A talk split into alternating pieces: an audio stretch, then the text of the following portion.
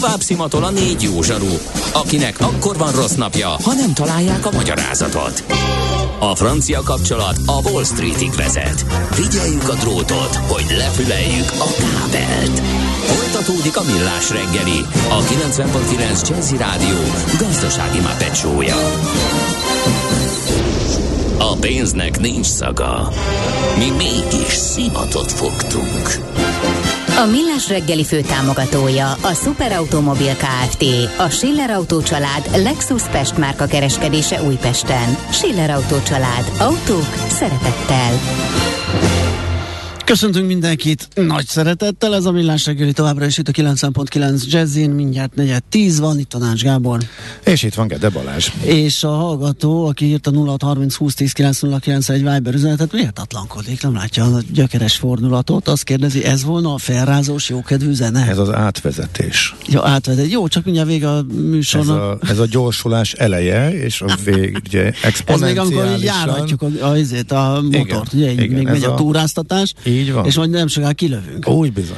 Sebesség, kuplungfal, nagy gázfröccs. Akkor, ez, akkor ezt még úgy vegyétek. Ez, ez még a beltetés. Még csak a füst. Igen, ez még a, még csak a füstje, nem sokára jön a lángja neki.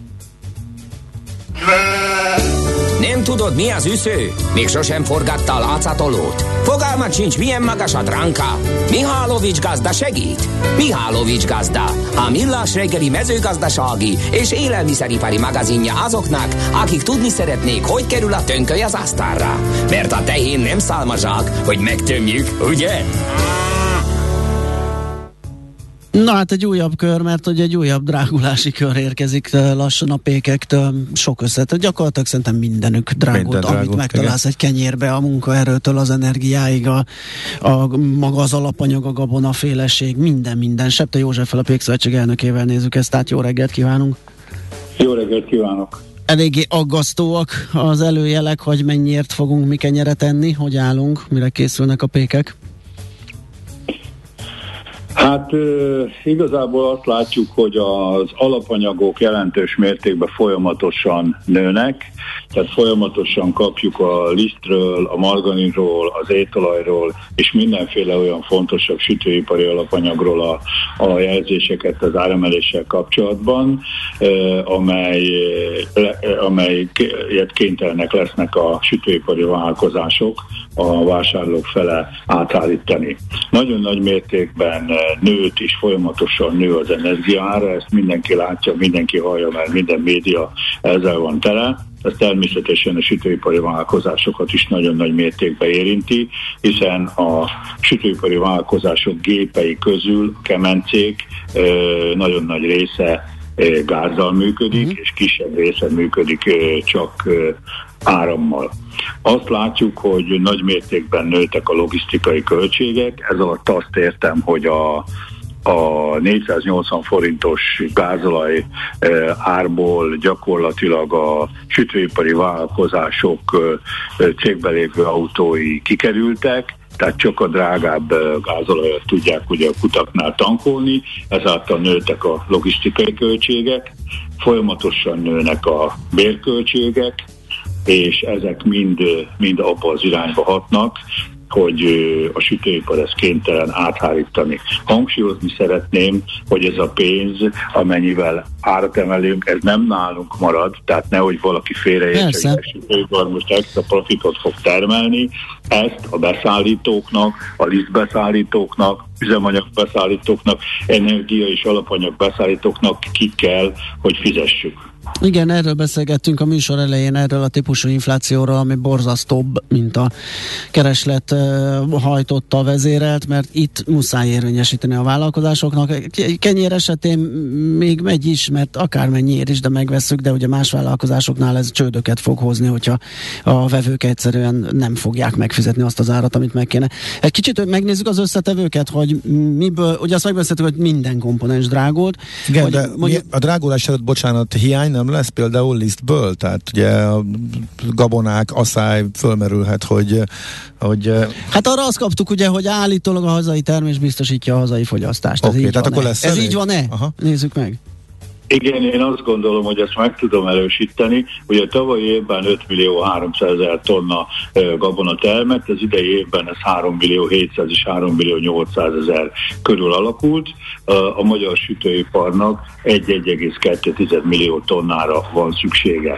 Azt gondolom, hogy megfelelő minőségű és megfelelő mennyiségű gabona rendelkezésre áll, tehát a sütőipar úgy számol és úgy dolgozik, hogy nem lesz liszthiány, hanem folyamatosan a jövő évi aratásig ki fog tartani a készlet, és folyamatosan el tudjuk látni a lakosságot kenyérrel. Na, akkor nézzük el ezeket a költségtételeket, mondjuk egy kilós vekni kenyéren, hogy a legnagyobb összetevőtől a kisebb felé haladva ez hogyan alakul, és akkor próbáljunk egy becslést adni, hogy mennyivel drágában fogunk kenyeret venni mondjuk ősztől. Hát nézze, igazából amint az imént is említettem, azt látjuk, hogy nap mint nap változnak az árak. Nagyon nehéz ebből a sütőipari vállalkozásoknak önköltséget számolni, hiszen önköltség alapján dolgozik mindenki. Amikor az önköltségét kiszámolta, akkor állapítja meg azt, hogy e, e, pár százalékos haszonnal ahhoz, hogy ezt az egészet túlélje, fejleszteni tudjon, tudjon esetleg venni egy új gépet, pályázatba részt tudjon venni, ahhoz milyen áron kell adni a terméket. Azt látjuk, hogy gyakorlatilag jelen pillanatban minden nap önköltséget lehet számolni, tehát amit ma mondok, az nem biztos, hogy holnapra igaz, és valószínűsíthetően ez csak ilyen találgatásba menne át. Azt mindenki látja, hogy, hogy majdnem háromszorosára emelkedett például a liszt, ugye itt az alapanyagokról, ha beszélünk. Vannak olyan sütőipari vállalkozások, ahonnan megkaptuk a jelzést, hogy például hét és tízszeresére emelkedett már a gáz. Nagyon uh-huh. nagy mértékben emelkedik az elektromos ára. Tehát ezek a fő, legfőbb... Ö, Igen, én főleg a súlyokra gondoltam, nem akartam volna forintra szétbontani, hogy mennyire állítják elő, és mennyire adják, hogy aztán azon csámcsogjunk, hogy most az az ára is. Hanem csak a, csak a főbb súlyok, hogy mi az, ami a legnagyobb költségtétel, és melyek a kisebbek.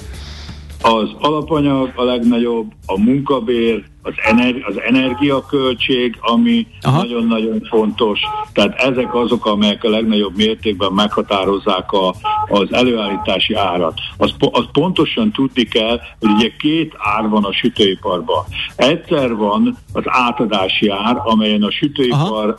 átadja az árakat, átadja a terméket a, a, a kereskedelemnek. És egyszer van a a vételár, tehát az az ár, amivel amit, már én találkozom, a, igen. Amivel ön találkozik a boltokban, így van. Tehát a sütőipar most azért van még nagyobb bajban, mint eddig volt, mert be van szorítva, egy kényszerhelyzetben van jelen pillanatban az alapanyagbeszállítók és a kereskedelem között. Uh-huh. Az alapanyagbeszállító az folyamatosan emelni, emelni akar, a kereskedő pedig folyamatosan azt mondja, hogy, hogy nem tudom, nem tudok többet befogadni, nem tudok többet befogadni. Na most uh, igazából mi egy ilyen kényszerhelyzetben vagyunk, aminek uh, nagyon nehéz lesz a megoldása, de remélem, hogy ö, ö, ezt meg fogjuk oldani, és át fogunk ezen a dolgon lendülni. Nyilván ennek az a, az alfája és az omegája, hogyha elfogadjuk a beszállítóktól az áremelést,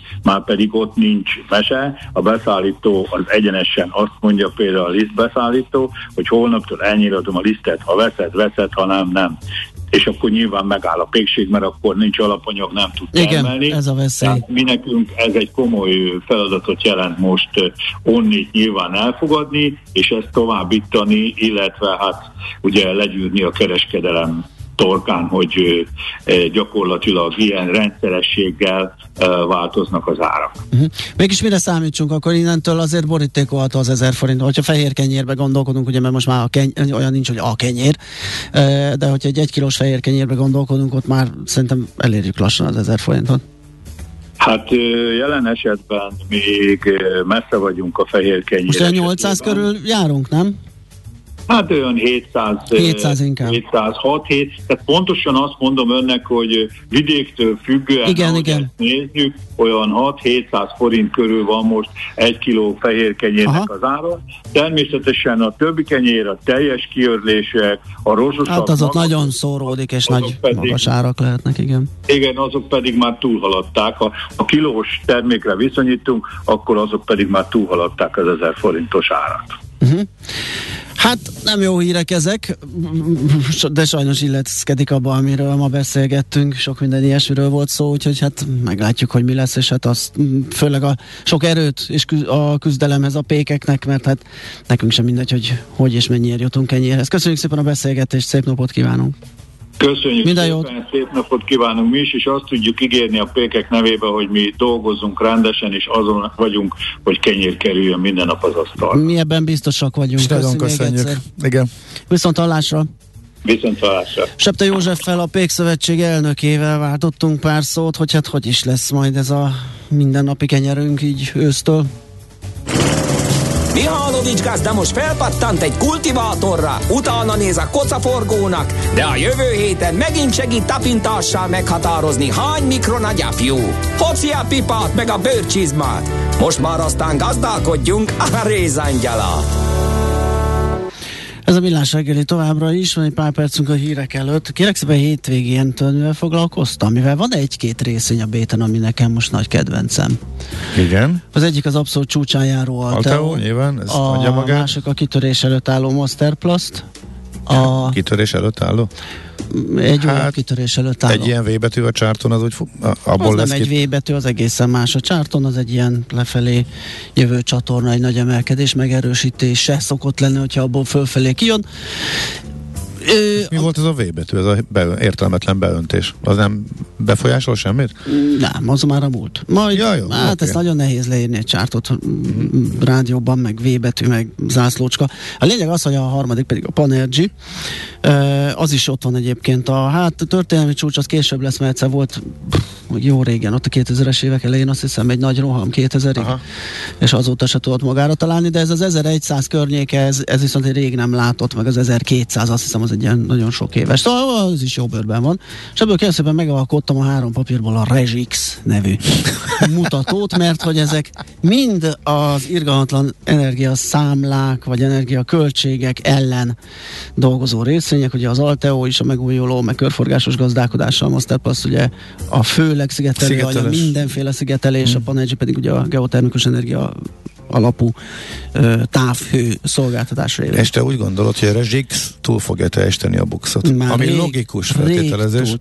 Hát eddig is túl teljesítette, ez kétség. Így van. És túl is fogja szerintem még egy-két évig. De, hogy, de hogyha tényleg igaz lesz, amiről Madár Pisti beszélt, akkor azért a Regix is lefelé tarthat, nem? Tehát lehet. Ugye a BUX nyilván... Tehát lehet, de biztos, hogy majd kisebb mértékben, ugye hát ezt tudjuk, hogy az ilyen benchmark típusú ö, nyomkövetés erről szól, hogy örül az alapkezelő, amikor tíz százalékot bukott, hogyha a benchmarkja bukott tizenötöt, akkor már verheti a mellé. Igen, de igen. Ez nem erről szól, ez egyelőre a pluszokról. Kérlek szépen a, a december tavaly évig záró, BUX záró árhoz igazítottam a három papírnak a kapitalizációval súlyozott értékét, tehát annyit raktam az indexbe a kapitalizációs súlyuknak megfelelően uh-huh. a papírokból, hogy kihozzák azt az ötvenezer-hétszázhúsz egész hetvenegy pontot, amin zárt a mutató. Tehát egy aha. bázisról indultak, és most kérlek szépen ötvenkilencezer-kétszáznegyven ponton van a Regix.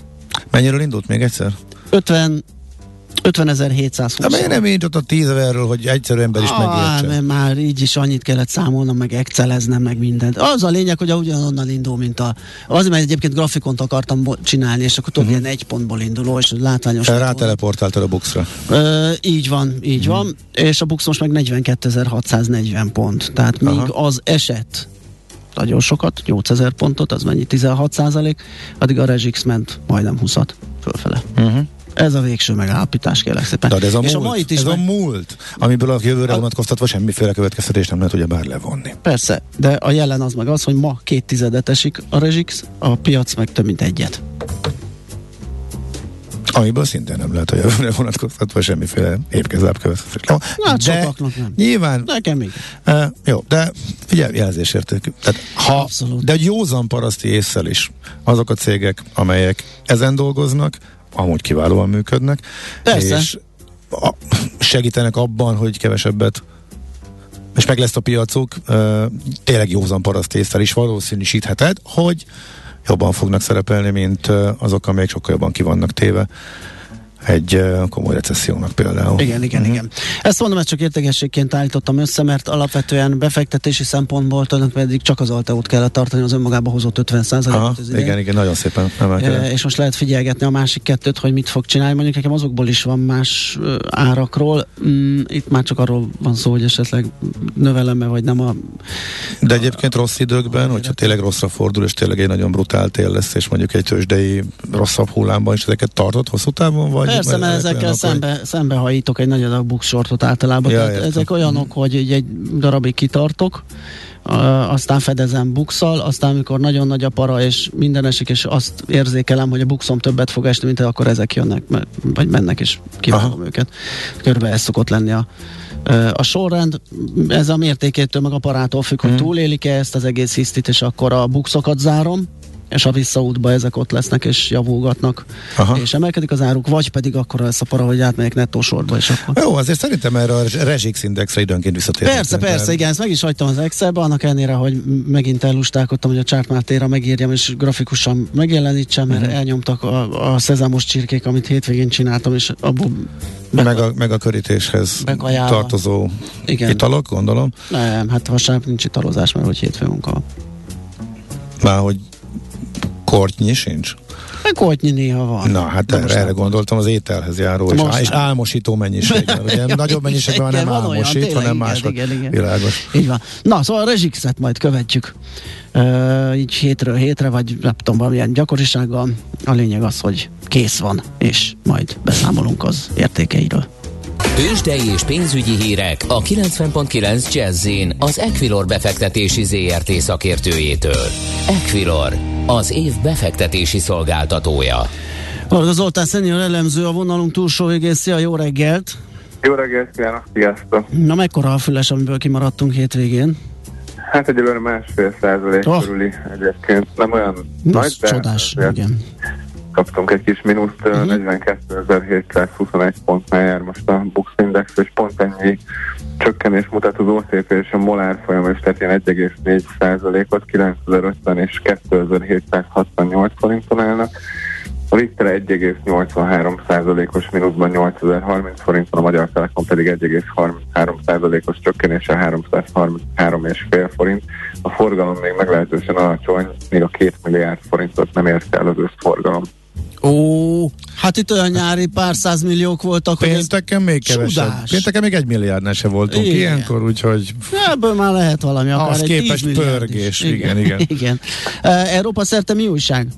Hasonlóan helyzet, bár ott egy picit most felkapaszkodtak az indexek, egy egész két százalékos minuszban már a DAX index, de hát még bármi történt, tehát ő geppel esett a DAX, úgyhogy jól mutatja a fektetők csalódottságát a pénteki Jerome Powell beszédet követően, hogy az amerikai indexek is három-négy százalékos minuszban zártak, miután az amerikai jegybankelnök hosszú és fájdalmas infláció elleni küzdelemről beszélt, tehát ez most komoly, komoly esély van rá, hogy egy csökkenő hullámot indít a részvényindexekben, hogy az európai piacokon már ezzel indult korábban, most az amerikai indexek esetében is nagy az esélyre. Forint piacon mi újság, az sokakat érdekelhet. Egy kicsit féltem a ma reggeltől, de egyelőre olyan nagy baj nincs az európiacán, négyszáztizenegy egész nyolcvannyolc most az euró árfolyama, tehát itt nem látunk olyan nagy mozgást.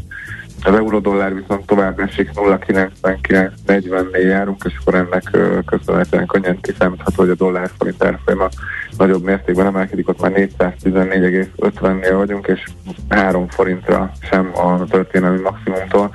Nem tartom kizártnak, hogy akár már a mai nap folyamán, vagy holnap neki megy ennek az értéknek, és akár át is törheti.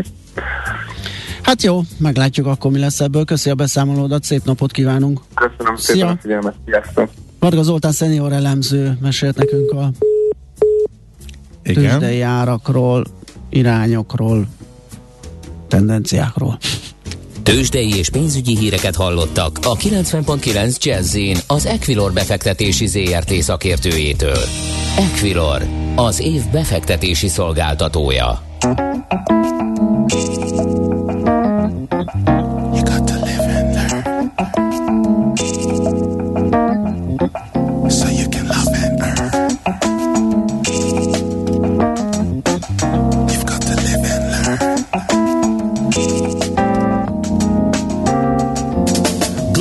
Like a tree with fruits we can see, who will be in the next emanation? The strain of the game can disrupt your aim. We're not all the same in this nation. For all we possess, we end up with less when we stress over minor equations. You don't have to see or agree with me, but I feel we are one vibration. Yeah. You have to live and learn. And earn. You have to live and learn.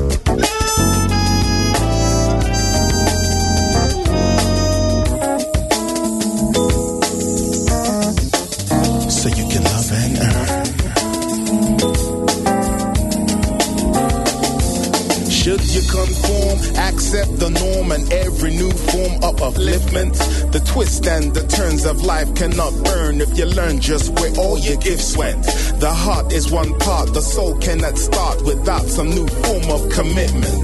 This life is a prize and I recognize the importance we place on equipment. You hear me now?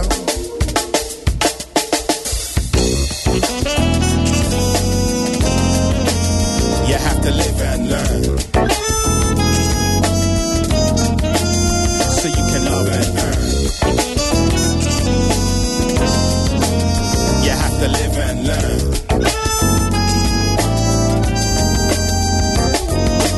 Many are called, but few are chosen. Many seek love, but can't see the golden opportunity that life presents them. Until it's too late, now we all resent it. Those who take the chances to dance with life. The truth is in the action, beyond the hype. Hold tight, we'll do it right. We'll move towards the light. We fight our zeitgeist, is the ultimate type. And like a kite, we fly out of sight. Out of sight. Seldom seen, but felt within the right vibration. A nation has the right to fight for all who believe in. Now we're conceiving, now we're receiving these coded texts. Coded text. Anybody guess, but don't know what's next. Anybody neck, but don't know the text. So we speak the new text. But yo, you got to feel respect. You got to feel it, when you peel it, spit and reel it. Now you see it. Volt már olyan érzésed, hogy megtaláltad a választ? Aha, aha, aha. Heuréka élmény. Jövő kutatás a Millás reggeliben. Csak jövő időben beszélünk. Na kérem szépen, izgalmas dolgokról fogunk beszélgetni, mit tanít mi magunkról a mesterséges intelligencia, mert hogy mi tanítjuk és mi fejlesztjük, illetve hát ő azt tanulja, amit mi tanítunk neki, vagy amivel mi elkezdtük a tanítást, hát ez egy ilyen kacifántos dolog, igen, de majd mindjárt rendet tesz Szabados Levente, á i adattudós buddhista teológus. Jó reggelt kívánunk! Jó reggelt, sziasztok! Na hát ez egy érdekes hatás, visszahatás így a mesterséges intelligencia és az ember között, hogy először ugye őt tanítjuk, fejlesztjük, de aztán visszanyerünk olyan információkat, amik meg visszahathatnak esetleg a mi viselkedésünkre, intelligenciánkra, hogy lehet ezt megfogni? Sőt, lehet, hogy ezt úgy érdemes megfogni, hogy egy picit ránézünk arra, hogy mit is tekinthetünk modern értelemben mesterséges intelligenciának. Az utóbbi mondjuk jó tíz évben, legyen inkább tizenkettő, kifejezetten gépi tanulást, tehát ezt a tanulásos paradigmát, amit emleget tekintünk mesterséges intelligencia rendszereknek, vagyis hogy nem olyasmit, amivel mi beleplántáltuk, hogy mit kéne tudni és csinálni, hanem olyasmit, ami rengeteg megfigyelésen, rengeteg adaton megpróbál kinyerni mintázatokat, amivel valamilyen előrejelző, bejósló, információt gazdagító tevékenységet végez. Tulajdonképpen megtanul satszolni. Berakunk rengeteg adatot, főként inkább a saját viselkedésünkről szoktunk berakni dolgokat, a banktranzakcióinktól kezdve a social media felületeken a posztjaink, a bármi ilyesmi lehet potenciálisan egy input. Nyilván a kérdés az, hogy ebből mi, mennyire mélyen tudnak dolgok kiderülni. A meglepő az, hogy kétezer-tizennégy körül kimérték már, hogyha körülbelül háromszáz Facebook like, mit is szeret valaki, mit lájkol valaki, információt betáplálunk egy gépi tanulási rendszerbe, az lényegesen jobban meg tud bizonyos személyiségjegyeket jósolni rólunk, mint a saját élettársunk. Oh, ez ami azért egy eléggé, ez eléggé azért... sokkoló helyzet, mert hogy meg kell kérdeznünk, vagy hát itt kérdezzünk meg arról, hogy tulajdonképpen milyenek is vagyunk. Nem? Ez azért érdekes nekem, mert egy like mögött azért több információ van, tehát ugye az indíték, hogy miért lájkolom, vagy melyik része tetszett az adott akárminek, amiért lájkoltam, azért az árnyalhatja ezt a képet, tehát ahhoz képest is szép teljesítmény mondjuk egy ilyet föltárni, amit említettél. Abszolút, abszolút, de hát azért ilyen dolgoknak sem vagyunk feltétlenül tudatában. Aha. A kollégáim a Frankfurt Schoolon mérték, hogy nagyjából tizenegy-tizenkét másodperccel azelőtt, hogy mi ténylegesen megnyomnánk a vásárlás gombot egy online felületen, ha valaki csak az egérmozgást tudja megfigyelni és gépileg feldolgozni, az egy elég magas valószínűséggel meg tudja mondani, hogy mi tényleg vásárolunk-e vagy nem. Vagyis, hogy tulajdonképpen már eldöntöttünk valamit, csak még nem döntöttük el. Aha. Tehát valami, valami szerint már eldőlt, ott már, ott már történnek dolgok, de mi még nem jutott odáig, hogy kibudjanjon a tudatosságunkba, és azt mondjuk, hogy na jó, tényleg megveszem. Na most hát ez így van, akkor ez azt jelenti, hogy azzal, hogy előre tudjuk jelezni a saját viselkedésünket, azzal ugye az a probléma is fennáll, hogy adott esetben megpróbálhatjuk ezt módosítani, és ezt a viselkedést, mert hogyha látszik, hogy bizonytalan valaki, és épp abban a tíz másodpercben kap egy felugró ablakot tíz százalék diszkontról. Azonnal eldöntöttük, az... hogy mit csináljon. Így, így, uh-huh. így, így. Tehát, hogy nagy kérdés ez, hogy itt csupán passzívan az történik, hogy vannak valamilyen megfigyelhető emberi tények, és akkor azt így megjósoljuk, vagy ezzel elkezdjük befolyásolni a tényeket. Befolyásolni a viselkedést. Azért ez egy nagyon vékony határ, hiszen nem valamilyen fizikai valóságokról, hanem, hanem belső állapotokról, kognitív állapotokról beszél. Uh-huh. Ki tudja ezeket a határokat meghúzni, mert azért ezt előbb-utóbb, ugye sokat beszélünk mesterséges intelligencia révén arról is, hogy tehát ez nem csak egy technológiai kérdés, hanem egy ilyen morális kérdés is, hogy meddig engedjük, miket engedünk a mesterséges intelligenciának. Ez itt egy pont egy ilyen hasonló szituáció, amit említesz.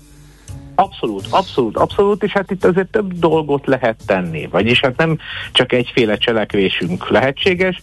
Ugye nyilván az is látszik, hogy ha, ha valamiről van adat, akkor lehet egyáltalán szó predikcióról. Uh-huh. Tehát szögezzük azt le, hogyha valamiért a viselkedésem nem megfigyelhető, akkor nem is lesz megjósolható gépi tanulási alapon.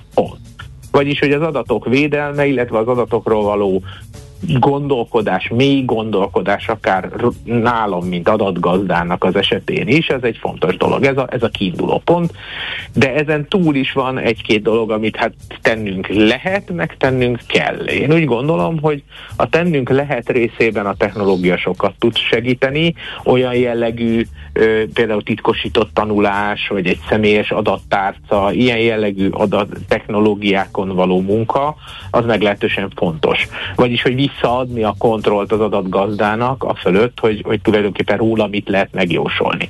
De azért valljuk be őszintén, hogy hát amit meg lehet jósolni, azt valaki meg is próbál majd megjósolni, mert hát miért is ne? Ö, olcsó, ugye pont, pont a, a, a gépi tanulás közgazdaságtanának talán az a, az a jó egyszavas összefoglalója, hogy olcsó jóslás. Ennyi. Na most a kérdés az, hogy mindent szabad-e bejósolni, és azért e felé már vannak lépések, itt pont a, az é u-nak a, a, az á i szabályozásában vannak ugye olyan kifejezett védett tulajdonságok, például egy ember szexuális orientációja, uh-huh. vagy, vagy kisebbséghez tartozása, vagy vallási beállítódottsága, aminek a predikciója maga Egy, egy finoman szólva egyelőre azt hiszem még a nem kívánatos kategóriába sorolandó, de hát ezt be is lehet adott esetben tiltani. A kérdés az persze, hogy mi az a társadalmi konszenzus, hogy kinek mit szabad bejósolni. Szabad-e bejósolnia ezt egy rendvédelmi szervnek, vagy szabad-e bejósolnia ezt egy szomszédvállalatnak? Igen, főleg az is érdekes, hogy ezek is, ezek ráadásul változnak is, ezek a, ezek a társadalmi megállapodások, hogy egyik időszakban, amit engedne a társadalom, azt máskor tiltaná, vagy ugyanez fordítva? Abszolút, abszolút, és hát ilyen szempontból azért semmilyen technológia, és ez a gépi tanulásra sem, egyáltalán nem, nem igaz, nem független attól a társadalmi környezettől, ami használja. Vagyis hát ez, ez egy semlegesnek mondható ö, technológia halmaz, rettenetes ereje tud lenni, hogy ez milyen irányba fejti ki.